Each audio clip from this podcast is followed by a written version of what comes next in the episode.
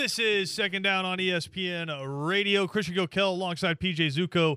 Glad to have you with us here on this Tuesday afternoon as we have just hard hitting stuff coming out of the world of golf. I know right where PJ wanted to start the show today. It's, Uh, it's true though. It's true. I mean, it's it's hard hitting enough that I know what you're talking about. So I, we're gonna we're gonna dive into that here. Uh, also have some insider news from the University of Georgia to get to here about the shape of this team going into the 2022 national title defense season. I guess I should have said 2021 national title defense, but you know it's the 2022 season. You know where I'm at. Yeah, no, that's fine. It was good enough. I mean, everyone knows. I think. I hope. Hopefully. We, Also, they, the they haven't won the 22 championship yet. That's but right. uh, that's well, they but they won the 2021 championship in 2022. That so- always is very frustrating to me. Like, Eh, we don't have to dive into it. Yeah. But that being said, your Atlanta Braves are also looking to red hot Atlanta Braves true. Randomly. Like, looking to keep this win streak going as they Yeah. got a two game set uh, with the Oakland Athletics starting at 7:20 tonight. Uh, then they'll head home for a four game set against the Pirates. So a chance I, again for the Braves to make some headway uh, into this division that the New York Mets are just dominating at the moment. Again, I mentioned yesterday, kind of mad at the Dodgers for not beating up on the Mets a little bit for us. that's it's our favorite pastime, right? Is It's being mad at the Dodgers about stuff. No, they can't do anything right. right? But that being said, we have some news to dive into from the world of golf, uh, and we heard some names l- that have decided to go on and take the upfront money to play in the LIV Golf Tour, mm-hmm. LIV. Right? Right? I don't know if they were going to call it live, live, whatever they want to call it. Uh, backed financially by Saudi Arabia. Uh, and if you remember a few months ago, Phil Mickelson had the quotes leaked that, yeah, sure, they had some shady stuff in their past, like, you know, Bonesong, American journalist, and stuff like that. But it's a real chance to change the way the PGA Tour operates. Mm-hmm. Right? Yeah, that was a big thing. once he came out and said that, we really haven't heard a whole lot of Phil Mickelson since then, except him just like not playing in majors Right. since then. that's been the every week. It's like, ah, so when's this Phil Mickelson thing gonna end? And you Well, know, it hasn't yet. I Well, guess enough time has gone by right. for the news cycle to pass over what Phil Mickelson said and the comparison that he made. Enough time has gone by that now all the golfers that were rumored to be moving over to this tour have started announcing their moves over to the tour. So Dustin Johnson, Masters champion from COVID uh, in 2020. I think he won, you know, what, November? He won the Masters there in Augusta. Uh, also, I believe the fourth in active wins on the PGA Tour right now. He has decided to move over to the LIV Tour, and I'm going to get to some of the quotes that he had from that. Uh, but he's joining a ton of other golfers that have moved on, and some big names: Kevin Na, Sergio Garcia, Branden Grace, Charles Schwartzel, and a number of others have decided to move on from the PGA Tour to the LIV Tour. Now, some of these names are going to be interesting because there are a bunch of, I shouldn't say a bunch. You have the European Tour and the PGA Tour. Uh, and the PGA Tour is the only one that's really come out vocally and said, if you play in this, you are giving up your PGA Tour membership. Mm-hmm. And so, what's the difference? Why are these guys deciding now that they are willing to give up their PGA Tour membership to move over and play for this Saudi Arabian backed group that isn't just going to play in Saudi Arabia? In fact, most of the tournaments are not going to be in Saudi Arabia. It's going to be kind of like a world tour with the world's best quote unquote golfers, even though a lot of them are remaining in the PGA Tour as of right now. Well, upfront money would be the biggest reason why. Sadly, a big motivator. Yeah. So the way the PGA Tour works is you are a member of the PGA Tour. You play in tournaments throughout the year, and if you make the cut, so at, on sat or like on the end of Friday's round, so at the end of round two during a four round tournament, if you are above the cut line and you make it to the weekend, you're going to make something. If you go out and play Thursday and Friday and you're terrible, you're walking away with nothing. Make the cut line, you can make some money. I think last tournament I looked at, it was like even if you just made the cut, but you finished last after that, still making like 30 grand for a tournament, which ain't bad for four days work. And then, of course, if you win the tournament, then you start getting up to the millions of dollars mm-hmm. for winning. And, and again, million dollars for four days of work. Yeah, Ain't not, too shabby. No, not at all. What they're looking at with the LIV tour is basically a salary, guaranteed money going into these, and you just show up and play. Mm-hmm. So I guess similar more to what you see in other sports, right? Right. Right. Regardless of Aaron Donald just signed a two-year, sixty million dollar contract. Regardless of the Rams' record, Aaron Donald's going to make sixty million dollars over two years. Mm-hmm. I mean, after those California taxes eat into a little bit. of course. So Dustin Johnson, Phil Mickelson, and a bunch of these other golfers have said, "Yeah, we're going to take that upfront money and go play in a tour that, in my opinion, feels very XFL-y." And I'm not saying like they're going to be like tackling each other or like changing rules or anything. In fact, it feels XFL-y to me because it doesn't feel sustainable, right? If the goal is return on investment, now this could just be a PR move from Saudi Arabia to try to really get into the worldwide sports game some more. They own some teams uh, in the English Premier League, but it's very quiet ownership, right? I think Saudi Arabia trying to move out into the world sports scope, and they're going to start here in the golf world. And I don't know if they're looking for a return on investment right. because for me, if you're paying these guys as much money as as has been rumored, there's a rumor out there that they offered Tiger Woods nine figures, Yeah. Nine figures, just to come over and be a part of the tour. Right. For reference, Dustin Johnson, who just moved over, has made seventy five million dollars in his entire PGA Tour career, which I believe is fourteen or fifteen years. So I understand why these guys are doing it, but there's a few things I kind of want to talk about with you here is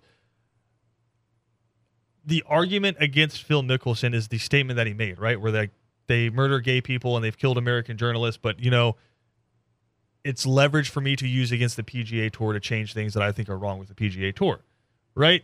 Yeah. My question to you is: Does this kind of just seem like a like we said at the beginning of the segment was there has to be enough time between Phil Mickelson's statements and you actually announcing that you're going to this tour because yeah, you know what Phil Mickelson said is true, but damn, it's hard to say no to 50, 60 million dollars guaranteed up front Right. just to play golf. so I I guess the question is, is is the conversation around this going to now transition to how much money is enough money for you to turn away? Yeah, right. To to completely, you know, forget about everything, because that's the thing, right? I, I know we live in a, a very uh, news cycle type society where you get shown a headline or you get shown a certain thing, and you're supposed to get enraged about it or super happy about it. You react to it, and then it's gone, right? Like that, then you're on to the next thing.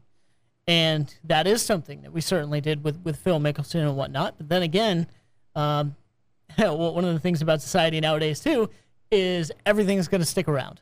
There's screenshots of everything. You can delete whatever you want. You can say you didn't say whatever you want. Like, if there's proof, there's proof. Um, so as this starts and as he says yes to this and everyone else says yes to this, those comments are going to circulate once again. And while people might not have the same abrupt emotion that they had at first, I do feel like that's gonna that's gonna come around a little bit again. But um, I think those those comments are, are and you know concerns and whatever and all those thoughts are going to be brought back up uh, on a lot of news cycles and and everything like that. So I think that's something that's that's not really going to go away.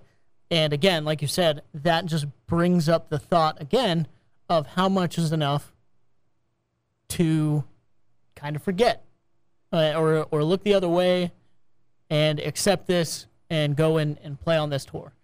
And I think for for a lot of people, you kind of just realized how much is enough, you know. And you know that, that's that's kind of the other thing that you talk about too, and like the, return on investment for this tour is if it wasn't if it was owned by a celebrity or a conglomerate of celebrities or something like that that had a even though we think they have an infinite amount of money kind of have a finite amount of money either way. Everyone Yeah. has value and and uh, financial worth and everything like that. And even with celebrities that we think are untouchable, there's a finite amount there. This is owned by that conglomerate Not a that- conglomerate, the Saudi Arabian the- government. Yeah, the government itself that is not doing too bad on on money, on financials. No, you talk if about you've been to the if you've So, been to like, the gas pump recently, you would you would know that. ex- exactly. So that's kind of the the one Well, thing I go back to when you say here's what I when you you, think though. about like the XFL is like yeah, but they, they don't really need to think about the money they pour into this or or give away to the golfers and things like that because they're getting it right back. But my, but my question is, I, I just that's true, but there has to be. I know we talk about this NIL, and I don't want to compare the two, but like there has to be a return on investment, right? least some like kind. they, you're not doing a golf tour with all these guys and paying them all this money just for free and for charity. Like there is an end goal here. Now, is it a return on investment in terms of TV revenue or ticket sales to the events that they do, streaming services, right? Is that is that the end goal where you start seeing money pour in that way, or is it an overarching? We're gonna spend this money to change the public perspective Right. of who we are. yeah, it's and- it's not it's not a financial return on investment. Right. and- Right. but and here's what kills me is so we keep I, I'm or I'm going to keep going back to how much money is enough money for you to overlook that they just the simplest terms they murdered an American journalist. Right. Like how how much money is enough money? And Graham McDowell said the Khashoggi situation, we all agree that was reprehensible. No one's going to argue the fact, but we're golfers. I really feel golf is a force of good in the world, and I love using the game of golf as something to help grow around the world and be role models to kids. We're not politicians. If Saudi Arabia wants to use the game of golf as a way for them to get where they want to be, I think we're proud to help them on that journey. Using the game of golf and the abilities we have to help grow the sport. Everything everything in the middle part of that quote you can just throw it out. It's BS. It, it's oh, we we like helping kids and we yada yada. Honestly, you can throw that entire quote out. The quote that you need to hear from Graham McDowell is, "Yeah, they threw so much money at me that I couldn't say no." Right. You you admitted at the top is is reprehensible. Now, Graham McDowell also said if we, we can't use sports to solve geopolitical issues, and if we did, we probably wouldn't play a lot of golf. And I think that's a fair way to look at it or, or a fair statement to make that needs to be addressed because I think a lot of people could come out and say, well, I don't really feel like you don't feel comfortable with us playing in a golf tour in a country that's murdered an American journalist. Potentially, I don't feel comfortable playing in a golf tournament in a country that has very loose gun laws. I just had 18 kids murdered in Texas. Right. So what where is the level that you're willing to just it's you can't if you try to extrapolate every bad thing that's happened in every country and make your decisions based off which country has the least, you would lose your mind. yeah. Good luck trying to find one. Yeah. Correct. And so it's every country has especially politically, militarily, it, every country is going to have the skeletons in their closet and a lot of times not in their closets. The skeletons are out in the open. Yeah. right? And so I do think it is a fair question of them to say, what country doesn't have a terrible history, To a certain extent. Yeah. Yeah. right? Yeah. But just get past the BS of us trying to do this as it's we're, we're trying to help Saudi Arabia or we're doing it to further the game of golf for kids around the world. FOH, right? Like, just get out of here. Yeah. Like, we're not idiots. well, it's like be honest about what it is. I, well, hold on. I just Yeah. want to read what Dustin, what, what Dustin, Dustin Johnson said. They asked him about it, and, and honestly, in a more sports-related term, they asked him, "Hey, when you do this, you can't play in the Ryder Cup anymore, which is basically the World Cup of golf, like where everyone that is by themselves in their own club teams, or for the golfers that are just their own individuals on the tour, come together as a team to represent the United States or to represent Europe. Well, you have to be a member of the of an active member of the PGA Tour to be a part of that team. And so Dustin Johnson, they asked him that. It's like, so you're choosing this money over your country. And Dustin Johnson's response was, well, I have to think about my family. Dude, you're not a poor kid yeah, you're gonna coming right. out of a bad neighborhood that's getting a rookie salary in a professional sports league. You're Dustin Johnson, who's made $75 million in his PGA Tour career and is married to Paulina Gretzky. Gretzky! right. You're not hurting for cheese, dude. Yeah. And so be honest with us here. You're not doing this for your family. You're doing it because you couldn't say no to that check. That's Uh, what upfront money means. You signed that contract. You signed to play on, to to play at the LIV Tour and playing all over the world. You don't have to be good anymore. You don't have to win anymore. You have that money. yeah. You can kind of kick back a little bit. So just quit BSing us, man. Yeah. That's where I'm at with that. Understandable. Uh, and that's that's kind of the thing. That's why you appreciate, uh, but especially in these situations, you know, with terribly, you know, like you're you're not going to get the honest truth out of anybody, which is frustrating. Uh, but I mean, that's why you learn to appreciate all the uh, athletes and the coaches and everything like that that, that give it to you straight, no matter what. You can tell what they're saying is exactly what you're thinking, um, what they're thinking. Excuse me. Um, so yeah, no, that's that's uh, that's insane. That's wild. But if you talk to anyone, uh, that's a frustrating thing too, right? You talk to anyone about money or taking taking a bigger check or, or anything like that, even when it's questionable. Uh, the, the first thing they're gonna, well, my family, man, I got to support them. Like, okay, Yeah. you, you're you're gonna be all right if if you stayed where you were. But now, to go back, uh, what I was gonna say about that that first comment that you mentioned is it's funny because it's hypocritical as well. It, at the start of the comment, it's well, all of those things that you're talking about is is political and it's having to do with the yeah. having to do with the government. Like we, we, we can't do anything about that. But if they want to use golf to forward uh, their uh, country in several ways, blah blah blah, then and, and I can be a vessel for that, then that's solid. Dude. So wait, you're saying that golf can't help geopolitical uh, situations, but you're also saying that golf is going to help a They're geo- all they're all full. They're all full of it, situation. man. It's just Like, it, it is what okay. it is. They're all full of it. Phil Mickelson's full of it. Dustin Johnson's full of it. But I mean, it is what it is. You you, you gotta come out there. They're asking you the questions. You gotta say something. But I just wish somebody would be honest and say, hey, they they started to write a lot of zeros on those checks. Yeah, and did you see eventually, the- yeah, yeah, did you see the eventually, check they were I can't Yeah. say no to that. At least just be honest Right. Right? And it's it's what kills me is Dustin Johnson. You're talking about hypocritical. A couple months back, after Phil Mickelson's comments come out, he's like, "Nah, I'm a member of the PGA Tour. I'm not joining that." Okay, everything's cooled down. People are less pissed off about everything. Yeah, I'm headed over to that tour. Yep, that money, that check cashes.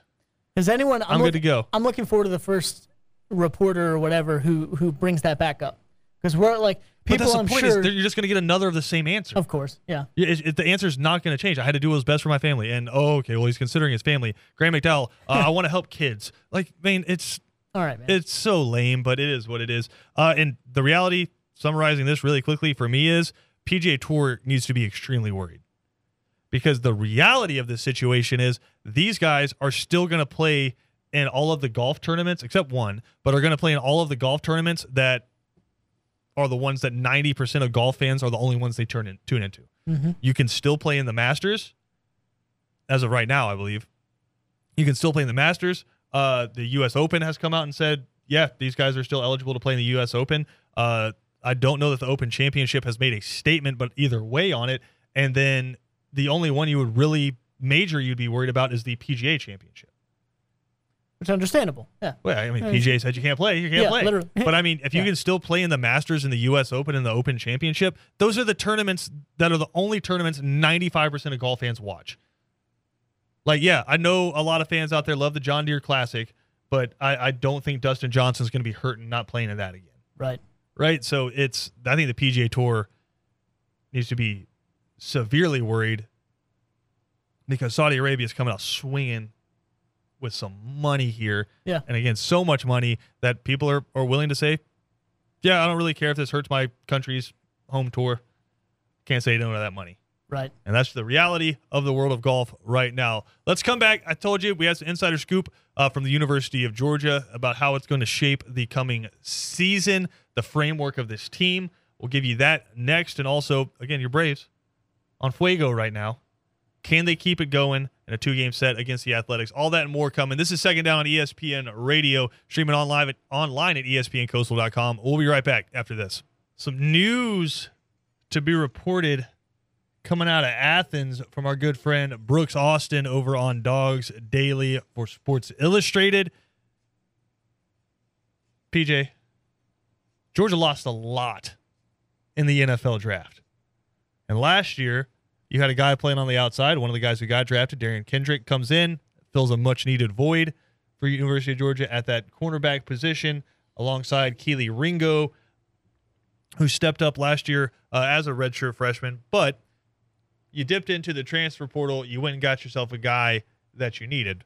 Well, Brooks Austin is reporting that he can confirm that the Georgia Bulldogs are done with roster additions for the calendar year. The roster is set. This is the football team you'll be going into battle with this fall. No summer additions, no grad transfers, no more reclasses. So what you saw basically at G Day plus the guys who arrived, the freshmen who arrived uh, for summer, Mm-hmm. just got their dorm rooms, just getting settled in. Yeah. That is the roster you're going to see Georgia try to defend their national championship with in 2022. I think that's probably going to be a little bit surprising to people who are kind of were waiting, I think, to see, hey, maybe do we go get a defensive lineman to add some depth? Do you go get another cornerback because Derion Kendrick's gone and nobody's really stood out on the opposite side of Kelee Ringo? Do you maybe try to go get a safety like you did with Mo Smith uh, back in 2016 when you get him to transfer over from Alabama? There's always been some guy that Georgia's gone out and grabbed and had and used to play significant roles Mhm. for their team. In the year of NIL, in the year of transfer portal and guys flying all over the country, right? The University of Georgia is rocking with who, who who they got. And I think that's pretty fascinating. I wanted to take a quick look at who will probably see rock out there uh, against Oregon on that defensive side of the ball because as we mentioned, you set all kinds of records in that NFL draft specifically for amount of players taken early on the defensive side of the football. So right now, it looks like it's going to be Zion Logue, who's going to be your nose tackle, uh, lining up next to Jalen Carter, kind of replacing Jordan Davis. I don't know if you can really replace Jordan Davis, but him, Nazir Stackhouse, and Bear Alexander going to be the guys that you'll probably see for the three deep there. Then, of course, you have Jalen Carter uh, will be rotating there with Warren Brinson and Jonathan Jefferson, but Jalen Carter, kind of the face of that defense. Yeah. And it is a I think at this point, yeah. yeah, it's a mean, nasty dude too. Like Yeah. a lot of people said last year, some uh, anonymous SEC coaches were quoted as saying like, "Who's the most disruptive player on that defense?" That included Nakobe Dean, right? The Jordan Davis is the number one overall pick, and Travon Walker. They said it's, it's number eighty-eight, Mm-hmm. and Jalen Carter's back. The biggest question mark for him going into 2022 is, can you maintain when you're not rotating out for 60% of the snaps in a game? True. can you play 80% of the snaps? Mhm. That's going to be the question mark for Jalen Carter. Uh, defensive end, Tyrion Ingram Dawkins, Tramel Walthour are going to be guys that you see there. Bill Norton as well, big time recruit out of Tennessee a little while ago. Haven't really heard a lot of him, but he'll be a guy you'll probably see. Uh, outside linebacker, going to be Nolan Smith and Robert Beal. Senior leadership there on the outside, but watch out for some of those freshmen like MJ Sherman, or not MJ Sherman, excuse me. Sorry, uh, Mykel Williams. MJ Sherman, been there for a little bit, but a guy you're going to see rotating in there. Chaz Chambliss as well. The dude, remember back in the Michigan semifinals, got the big hit in garbage time and got the flag. Uh, you'll see him rotating there. Uh, and then, listen, Rian Trouble Davis is a guy you got to watch out for. But I just love the nicknames you have on the inside linebacker position. Oh yeah. Trouble Davis is a guy who's been there for a minute. Then you have Jamon Pop Dumas Johnson. So you have Pop and Trouble. No matter what combination you use Yeah. that in, it's fantastic. Trouble and pop, pop Yep. and trouble, doesn't matter. That's that's incredible. Uh, other Don't even call them by their first name, just Right. go, or their last. Just that's all you need to announce. Pop and trouble. other guys like Trezmen Marshall, Smael Mondon, Xavian Sorey, guys you should watch out for as well. Of course, Kelee Ringo is going to be your guy on one side of the field, lockdown corner, projected top 10 pick by Mel Kiper, right? Kamari Lassiter and Nyland Green, I believe, are the two guys that you're watching out for that other cornerback position. Uh, star position, I think, is going to be interesting because you have some freshmen who are crazy athletic. But right now, William Poole's the guy who got you there through the college football playoff. It's probably his spot. Chris Smith is your is going to be your free safety again. Strong safety is going to be interesting because Dan Jackson played a lot of football last year. But there are a lot of names coming up. Uh, Malachi Starks uh, out of Jefferson, the five star, Of course. is a uberly talented guy that you could see get some reps. But I would imagine Dan Jackson uh, gets a ton of reps as well. So, as I mentioned, there's still some pretty big question marks.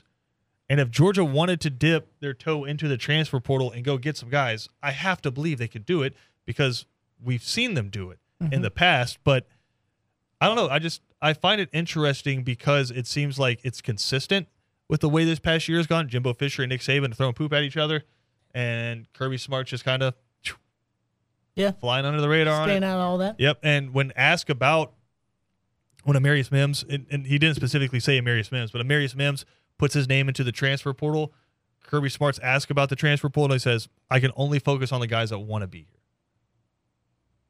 Right? So you have that, and now Georgia not going out after a transfer to replace some of these guys. Yeah. Now, am I saying if Eli Ricks had wanted to go to Georgia, Georgia was going to say no? No. Right. But But just it doesn't seem like Yeah. like in any of these conversations, Georgia's been in the conversation for any of these big transfer guys, and it just seems like they want to rock with who they got. Yeah. That is the one surprising thing for me is is leading up to this point. Right? Leading up to this point not be not not even being able to, but not getting any of those guys um that, them kind of having interest elsewhere and going elsewhere and using that and having that announcement at this point or that inside scoop at, at Yeah. this point isn't as insanely surprising to me just how with with how late in the cycle it is and at this point if you get a transfer not only do you have to you know get him in, you get have to get him ingratiated in the system build the chemistry with everybody and then hope he's ready by those about September games to insert into your lineup or maybe he doesn't even get inserted into your lineup there at first um, so at this point not insanely surprised that uh, they're kind of closing the door on that. But it is insanely rare, no matter what, in this day and age of college football, for anyone to kind of close the door at all. I, I'm surprised to hear any sort of team come out with a scoop like this, where it's just like, no, we're, good to go. We're not really looking for anything else, because it seems like everybody's always looking for something Right. else, right? So it's a little surprising there. Uh, but then again, with with the timing of this, with how late it is preparing for next year, that makes some sense to me. But yeah, I think it's been leading up to this point. The what the six months from January to to now, leading up to this, not having any huge, you know, kind of statement type things, except for of course signing day, but Yeah. transfer wise, uh, not having any just like three or four different guys because it seems like every But- but top think team, about the top opposite way, too. is Think about it the opposite way is Georgia's lost some guys uh, defensively and offensively that just weren't going to play. Right, Right. And Yeah, then you course. lose Jermaine Burton, which was a big one. But everyone's Yeah. looking at that quarterback room saying, who's gone? Who's That's leaving? true. Yeah, Nobody left. no one's gone yet. So Yeah, it's been pretty steady. And I listen, if we're looking at the Jermaine Burton situation, how can you blame a dude for making that jump? yeah, And if you want to say it's well, I mean, he still would have gotten targets in Georgia's offense. Fine. I think Alabama might have been the one school that Jermaine Burton would have transferred to. And you look at what they've done in the NFL the past few years with the amount of guys every single year that get drafted in the first round. I mean, that was just a business decision yeah, for sure. from Jermaine Burton. Would he still have probably been drafted if he plays at Georgia? Absolutely. Is he a second, third round pick? Probably. Now he's at Alabama. Do his chances of being drafted in the first round just skyrocket? Yes. Yeah. So it, it's fascinating to me to see how Georgia's navigating this situation with NIL. It's just been quiet. hmm Transfer portal, very quiet, right? Like they didn't go steal Derion Kendrick from Clemson last year. Him and Dabo Swinney were like, yeah, maybe this isn't the best fit anymore. And then Georgia went into the portal and grabbed him, right? So it's it's interesting to see how the national champs are navigating these waters. Uh, quickly here before we go to break, though, I love scrolling through social media just for comments sometimes, PJ For sure. and 20 or 247 Sports put out a list, just fun list of the previous or the, the most recent 3,000 yard passer for every SEC school. Any guess on who it was for Georgia, first of all? Uh, three thousand yard. Pa- um, uh, was it? No, I'm not sure. Uh, I'm forgetting his name. I don't know why. Why am I forgetting his name? Oh my gosh. Aaron Murray? No, Who? Uh, that would have been my guess, but um, Jake Fromm. yes, Fromm. There we go. No, it was not Jake Fromm. Your most recent 3,000 yard passer for the University of Georgia was Aaron Murray. okay. Still the SEC's all time I leading passer. overthought it. Yeah. But I went into the comment section just because I knew what I was going to see, which was a bunch of Georgia fans saying, Stetson Bennett. And you know I'm a big Stetson Bennett supporter. Yeah. Stetson Bennett did not throw for 3,000 yards last year. Had he had started every game, probably would have. But Stetson Bennett did not throw for 3,000 yards last year. He threw for 2,862 Close. yards Yeah. last year. But in this, you have a gentleman that says the mailman went for 3,030 touchdowns last year. So wonder what else on this list is incorrect. First comment underneath it at whoever just said that. I'm not going to say their names out loud because I don't know that they deserve it. He threw for 2,862 yards in 14 games. So make the comment the mailman threw for 3,000 yards. Get corrected. What do you do in this situation when somebody just corrected you? Oh no, you for sure you doubled down. Uh, you you that's absolutely one option. doubled down. That's one option. Or like Kevin likes to do, you completely change the argument. Oh, okay. Yeah, you completely change what we were arguing about. So the guy says again, the mailman went for 3,000 yards and 30 touchdowns last year. So wonder what else is incorrect. Guy comments on it. Uh, he threw for 2,862. How did it end up for him again though? Don't worry, he'll be showed down more throats this year. Yeah, man. I don't know. I, that's like I, it makes me so, So, mad. again, again, I was wrong. How did it end up for him though? Yep. National championship, Of baby. course. Suck it. See, I mean, that's that's the nothing to do with that. I, I think like that wasn't even an option for me because I get so mad when people do that. It just changed. Kevin did it yesterday. I know. Why do- this, okay, why do you think I was mad? Here's the example. Kevin Thomas drops the Tom Hanks has never made a bad movie.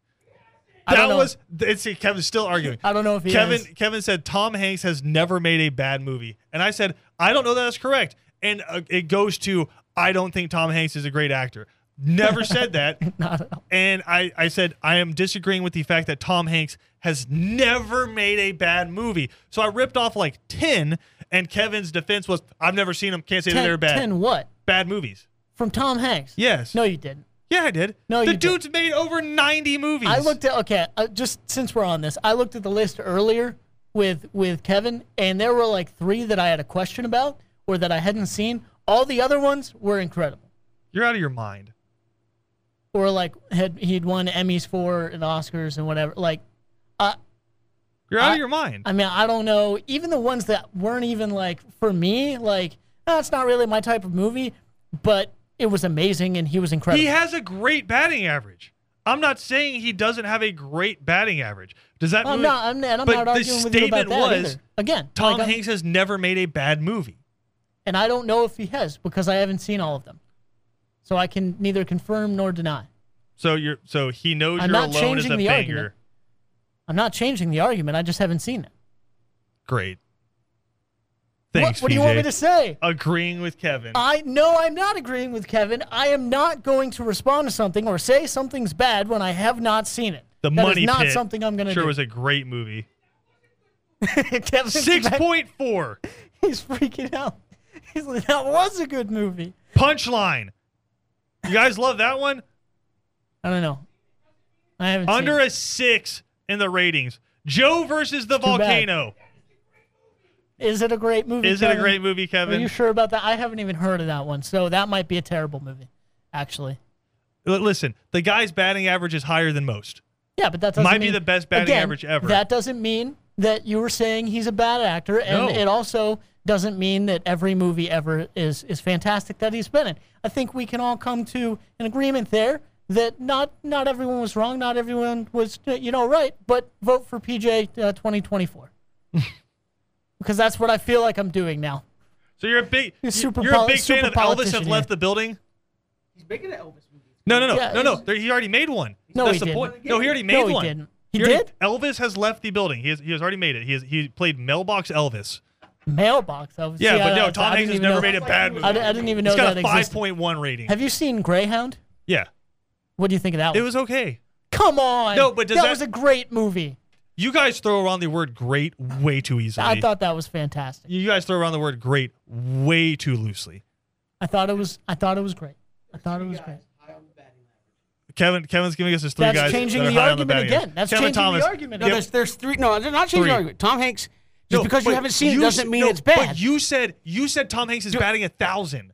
No, I said, I said he doesn't make bad movies. So he do you- doesn't. so you're saying he's bad? of the ones? I've seen, which is an awful lot of them. I mean, uh, PJ and I went to the All right, we go to break. Give we literally went 50 deep We- before we- we, even no, came we with have- ones. we have to go- we have to go the, to a break. The three guys with the highest batting average right Go. now of good movies: Go. Tom Hanks, Cruise, and Denzel. They don't. They by and large they make bangers. Nothing. Go ahead. So P, so Kevin and PJ love uh, Knight and Day or whatever the hell that movie was with him and Cameron Diaz. Great. Uh, we gotta go to break. We'll come back with more right here on second down. He did it again. He He- wasn't- no, he did it again. He wasn't even shy about it either. Like he's laughing because he knows he did it. He did no. So it, listen back to the last segment.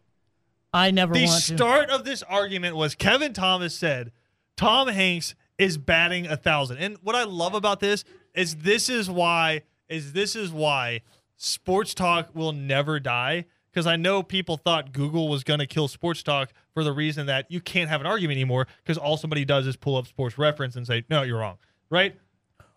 Sports will never die because of the gentleman in that comment section and Kevis, where the gentleman in the comment section says he threw for 3,000 yards. Someone says, no, he didn't. And then the argument changes to, well, how'd it work out for him? National championship. Woo! Of course. Right? Kevin Thomas says Tom Hanks is batting a 1,000, doesn't miss, never made a bad movie. I'm, I'm, sitting here right now. I'm going to say it for the record. The Circle with Emma Watson sucked, right? So he's by definition not batting a thousand, but does he change the argument? Oh, this is top three batting average ever. What the funny thing about this is too is like not not only following your take along with it, you know, sports radio and things like that, but also he can always come back when this extrapolates to every argument that you could have against him. He could always come back to, well, Christian, you think that's a bad movie. I don't. It's reactionary. It's opinion. He can still say, well, in my mind, he's never made a bad movie, and that makes what I said true because I think every movie he makes is great. And it completely just ruins your whole take. He was like, no, Yeah, he's I not mean, it's batting very- a thousand because that movie You know is bad. I don't very- care. I don't think it's bad. That's very BJ Bennett of Kevin Thomas. That insanely, and that's going to make him so mad right Yeah, now. Also, I'll say like this might get me in a little bit of trouble if anyone else Do hears it, this. do it. But what you say about like sports reference and Google and everything like that. Well, here's the way that a lot of sports talk radio gets around that, or radio or TV. Listen to them. A lot of them don't use stats. Mm-hmm. They just say things, and we're all like, "Yeah, you're right. That sounds right."